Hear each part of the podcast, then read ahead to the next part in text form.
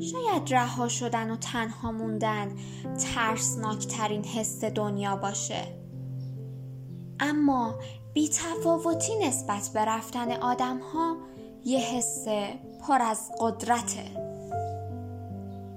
وقتی رهام کردی و رفتی فکر کردم جایی که واستادم ته دنیاست. فکر می‌کردم دیگه نفسم در نمیاد. انگار یکی واستاده رو گلوم و می‌خواد خفم کنه. فکر می‌کردم تموم شدم. آخر کارمه. دیگه عاشق نمیشم. دیگه هیچ کسی مثل تو نمی‌تونه منو به وجد بیاره. دیگه هیچ کسی نمی‌تونه قدر تو توی قلبم جا بشه. ولی رفتن ته دنیا نبود. اکسیژن کم نیومد خفه هم نشدم. تموم نشدم.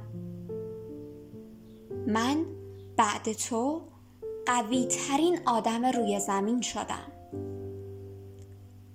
حالا یه آدم بی تفاوتم که هر کسی بخواد بره خودم براش چمدون میبندم.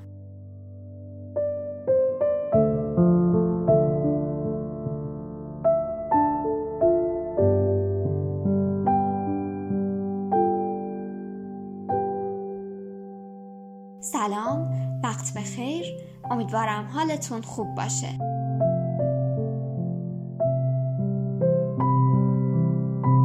ممنون که امروزم کنار ما بودید.